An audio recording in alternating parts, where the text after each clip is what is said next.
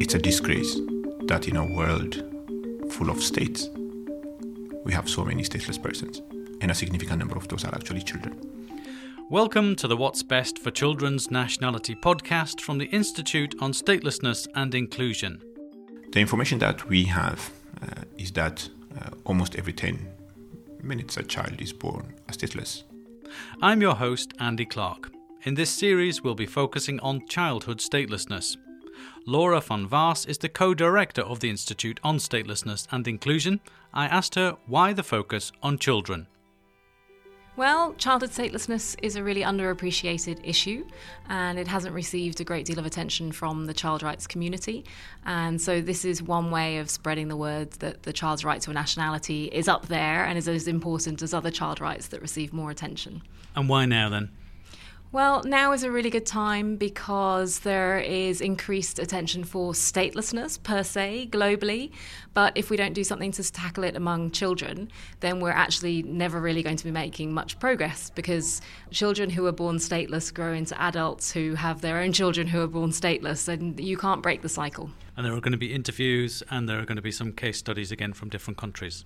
Absolutely. We will have case studies from a few countries where the work that is happening on the ground in different ways is really starting to affect change, and we hope that this will inspire others who are facing similar problems in different parts of the world. And what do you want people to get out of this podcast series? I would love it if people, after listening to this podcast series, if they work in child rights, that they start to notice the way in which nationality issues are relevant to their work and to think about it. A little bit of statelessness literacy for how they approach their work. And equally, I would love it if those who are actually already uh, deeply embedded in work on statelessness pay a little bit more attention to the child's right to nationality and how to promote that specifically. You've got me doing some interviews for you, but maybe you can tell people who the first guest is uh, is going to be. Sure. Uh, the first guest is Benyam, who is a real hero of mine. He's one of the people who has inspired me to pay more attention to childhood statelessness in my own work, and he's really at the forefront of efforts both in the African region and at UN level to make sure that this issue doesn't slip off the agenda. Uh, Benyam Dawit Mezmur is my name. Um, I'm from Ethiopia. I currently uh, work as an academician. I'm an associate professor at the Dullah Omar Institute for Constitutional Law Governance and Human Rights uh, at the University of the Western Cape uh, in South Africa. But I also serve on the UN Committee on the Rights of the Child and the African Committee of Experts on the Rights and Welfare of the Child at the African Union. I had the opportunity to chair both committees between 2015 and 2017. Uh, my starting point would probably be that we don't want to classify statelessness and the right to nationality uh, just as a purely civil and political right. Uh, we also don't want to see it as purely economic, social, and cultural right. Uh, I think a strong argument has been made that it's an enabling right, uh, and when you and that's applicable to both children and adults. But when you bring it down to the level of children, um, the intergenerational effect that it has, uh, the fact that it doesn't give children the opportunity to lead, to give life the best shot that they can actually give it, its implications on uh, the right to education, the right to the highest attainable standard of health, uh, social security, uh, even significant number of protection-related issues, uh, from child marriage uh, to FGM, female genital mutilation, to uh, trafficking, and a whole range of other related issues. It has significant effect of being a. It has a very significant effect if a child is a child without a nationality. Now, from a budgeting point of view as well, if you see it from the point of view of governments, how do we budget and how do we actually uh, make uh, programmatic plans uh, without a proper understanding of uh, the number of children that are within our territory and a significant number of uh, these children that are stateless? In some of my classes, I often say that it's a disgrace that in a world full of states, we have so many stateless persons, and a significant number of those are actually children. What's your motivation for doing this? What's your personal motivation for, for working on the issue of childhood statelessness? A child who is stateless is a child who is more or less deprived of his or her childhood. And the cascading effect that this has from early childhood uh, to adolescent to adulthood is, is a lifelong one. Uh, so I think those are the motivations. Uh, and I, obviously, uh, over the years, uh, I've had the opportunity to meet a number of stateless children. And I have realized to a significant extent the negative effect that this has on the children, not just only physically, emotionally, but also mentally. I met a girl at a conference. Uh, and at that conference, she was actually emotionally telling the hardship that she actually had to go through. It, her statelessness was created as a result of an administrative error. Uh, when her birth registration documentation uh, was being processed, the nationality of her mother, the nationality of the father, uh, and so they were mixed up. So she was given a nationality of a country that she was not from. And that administrative error uh, created a whole range of cascading effects. And ultimately, I had the opportunity to invite her to come and share her story uh, with, uh, with my postgraduate students at the university. Uh, and uh, she shared her personal story. And when she shared her personal story, she shared a personal story that went beyond herself, that went into stories like her mother was back in her country, her mother was terminally ill, and because she was stateless and didn't have documentation, she couldn't get the opportunity to go and assist her terminally ill mother. Uh, she's registered uh, at a university, but she's not able to access financial support uh, because she doesn't uh, have a, a, nationality.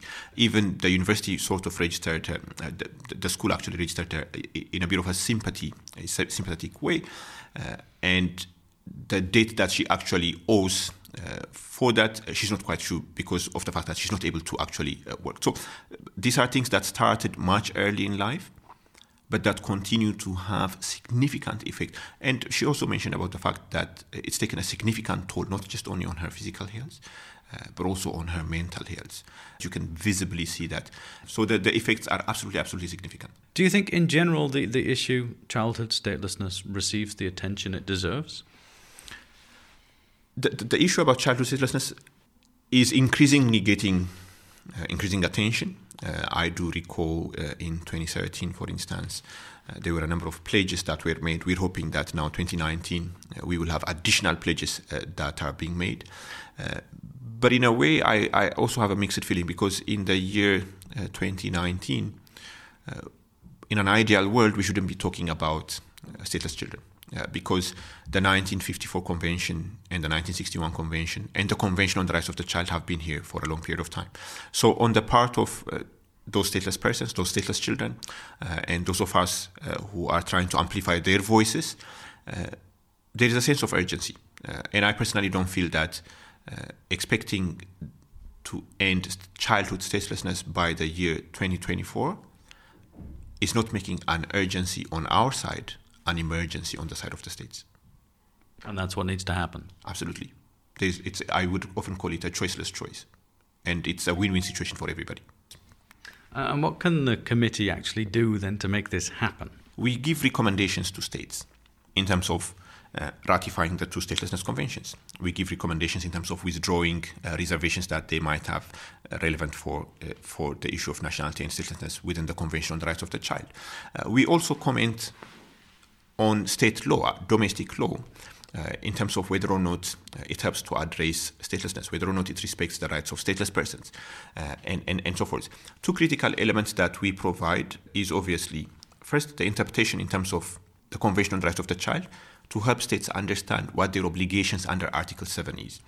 You cannot take it for granted that there is a clear understanding of obligations just simply because they are within the Convention on the Rights of the Child. So, uh, whose obligation is it to provide a nationality?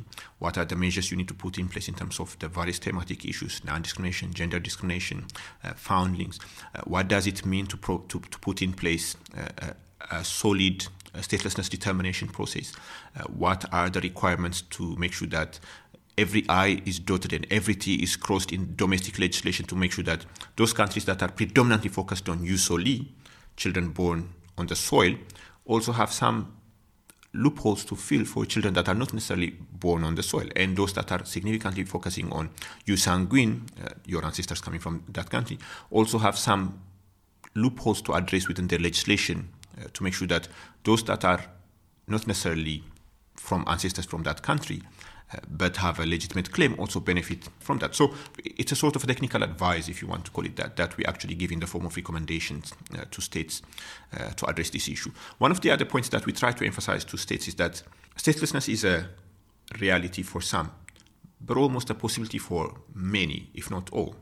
And uh, we try to uh, emphasize the point that in order to make sure that you have every I dotted and every T crossed in your legislative, administrative, and other measures in terms of preventing and addressing childhood statelessness, you don't need to have a significant number of stateless children within your territory. It's, it's an obligation that all those that have one or zero or one million stateless persons within their territory actually have uh, to address. And is the number of stateless children around the world is it growing at the moment? Do we know that? You know, it's it's a very important question because one of the shortcomings uh, on the work uh, of statelessness is also the issue about data. So unless and otherwise you have the right measurements, it becomes very difficult to take measures. Uh, it's very difficult to uh, assess whether or not you're progressing or regressing. The information that we have uh, is that uh, almost every 10 minutes a child is born stateless in somewhere in the world, and the extent to which stateless children are being created is much faster and quicker than the extent to which we're actually addressing the issue. And in the last few years, we have been a number of instances uh, internal displacements, uh, conflicts, climate change related uh, migration, and, and, and the migration crisis in, in a number of corners of the world. Those also have contributed significantly uh, to the global statelessness uh, population. So, in the absence of data, it's very difficult uh, to say uh, we are making progress, even though there are a number of examples, uh, and I can mention some of those as we continue, where uh, country efforts and regional efforts in terms of lawmaking and undertaking programmatic and, and, and uh, different measures to address statelessness uh, is bringing about some change. So what you're saying is we we don't really know. It's not getting any better. That's what you're saying for sure. Uh, but we don't really know if it's getting any worse. Yeah, that's uh, that, that would be my my assessment, and I think I want to emphasize the point about data. Uh, and unless and otherwise we have uh, proper statelessness determination processes, uh, unless and otherwise we have data, not just data, but disaggregated data, because our conversation is about childhood statelessness, and just general statelessness numbers is obviously not going to help us unless and otherwise we have that in a disaggregated manner. Uh, we often say the devil is in the details. Even disaggregated manner also requires sex, age, uh, but also whether or not these children are from minority groups, because the information that we have is about 75% of stateless persons actually come from minorities. Uh, in the last few years, uh, the advocacy work on statelessness, including child, childhood statelessness, has moved significantly from just being an issue about law and the operation of the law and how uh, gaps in law actually facilitate and create statelessness uh, to discrimination. There are a number of efforts, unfortunately, uh, in some quarters of the world where deliberate efforts uh, by uh, politicians, decision makers, um, legislators, uh, are actually contributing to uh, discrimination, and a significant part of this discrimination is actually against minorities and indigenous indigenous groups. What about intergenerational statelessness? Can you explain what that is and if what the problem there is? It's it's very close to um, the notion of intergenerational poverty, uh, that uh, the grandparents live in poverty, their children are in poverty, their children's children are in poverty. So intergeneration, it, it continues a cycle of statelessness, it continues a cycle of exclusion. So the grandparents didn't have documentation, they, there was no country that actually claimed them as theirs, they were stateless, and they passed that uh, uh, to generations after generations that are coming after them. And it's a very sad state of affairs to be in. Uh, the children are being punished for something that they haven't done. Uh, but it ultimately affects their right to life, their right to survival, and their right to development. And as I said earlier, it deprives them the opportunity to be children. It deprives them the opportunity to be adults that are included uh, in, in a society. Um, and as children, it deprives them the opportunity to give life the best shot they can actually give life. Uh, and we often say that uh, in children's rights, uh, the first 1,000 days are the most critical times uh, for children. Uh, quite a lot of the make or break things actually happen within those 1,000 days. Uh, if a child doesn't get early childhood development, if a child does not benefit from birth registration, if a child does not get the necessary vaccinations and so forth, these are things that actually continue into adolescence, these are things that continue into adulthood.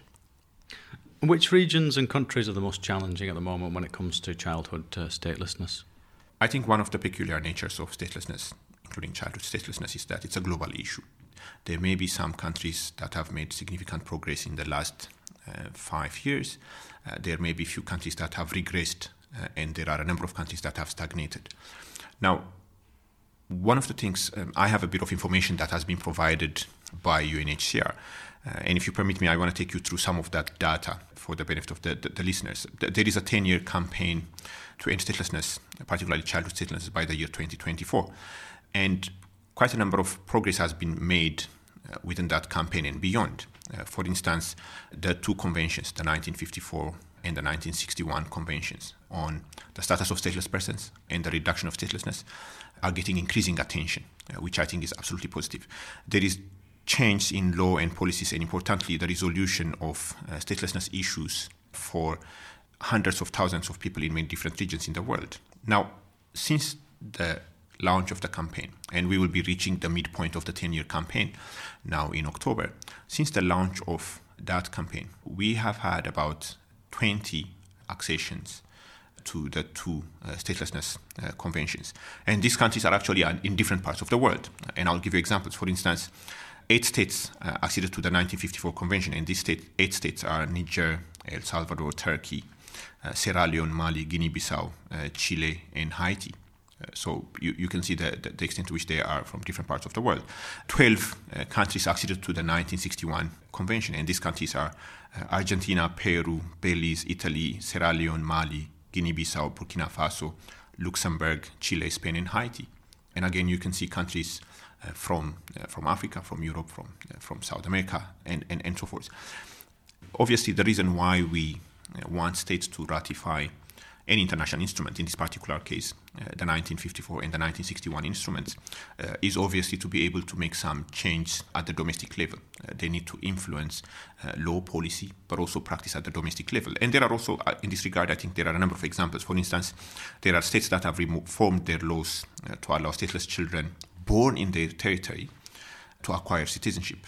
I think the examples, the good examples are Estonia, Armenia, Tajikistan, Luxembourg, Cuba, and Iceland. Uh, again, a diverse group of countries. Uh, there are two states, at least, that have introduced safeguards in their nationality laws to grant nationality to children uh, born to ta- nationals abroad, but who are unable to acquire another nationality. Practically, they would end up being stateless. And these are uh, Cuba and Paraguay. Uh, and I think these are very commendable uh, moves.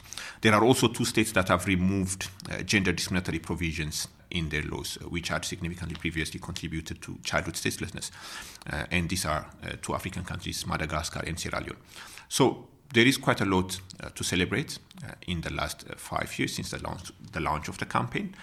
there is definitely significant progress, but I would also be remiss if I don't mention some of the regress that is happening. in the context of the war on terror, one of the issues that also kept on coming here, at, here in one of the in, in, in the sessions in the conference is that uh, children that are born to ISIS fighters.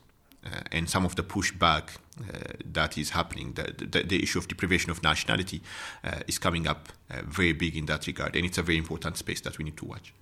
And a final thought, looking to the future now, as you say, midway between the push to 2024 to try and end uh, statelessness, uh, which is hugely ambitious, of course, yeah. and when particularly focusing on childhood statelessness, looking you know where we are now, how do you see you know the next uh, five years? I'm not pessimistic. Um, I'm not uh, overly optimistic. I would classify myself as being realistic. I think there are quite a number of things that those of us who are working on the issue need to pay very close attention to.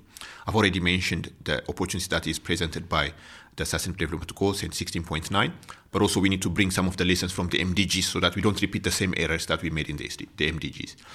Uh, the power of persuasion still plays a very important role. Uh, we cannot uh, make the assumption that uh, people and decision makers and, and role players and faith based organizations and religious leaders, opinion makers actually are aware about this issue. Just to stick to our principles and to keep on parroting what Article 7 of the Convention on Rights of the Child and what the CEDAW, the Convention on the Elimination of Discrimination Against Women, uh, say and some of the obligations that states have uh, is not going to, it's absolutely critical, absolutely, but it's not going to help us to push the boundaries further. We need to play a very important role in respect to persuasion, in the power of persuasion. Certainly, there is a lot of pushback generally on the human rights agenda, to a certain extent, the child rights agenda, and the rise of populism and so forth. They have a, their own significant effect, and I, we obviously need to counter that.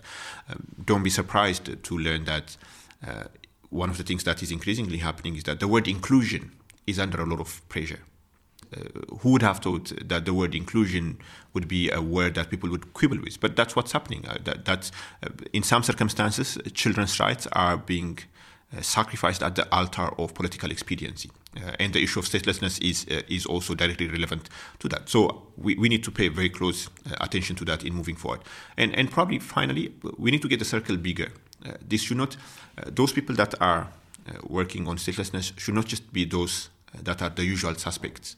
Uh, you don't need to be uh, an organization which is just focusing on which is focusing on statelessness and nationality to just be working on childhood statelessness. Those organizations that are working on children's rights need to come to the party. Those organizations that are working on women's rights need to come to the party.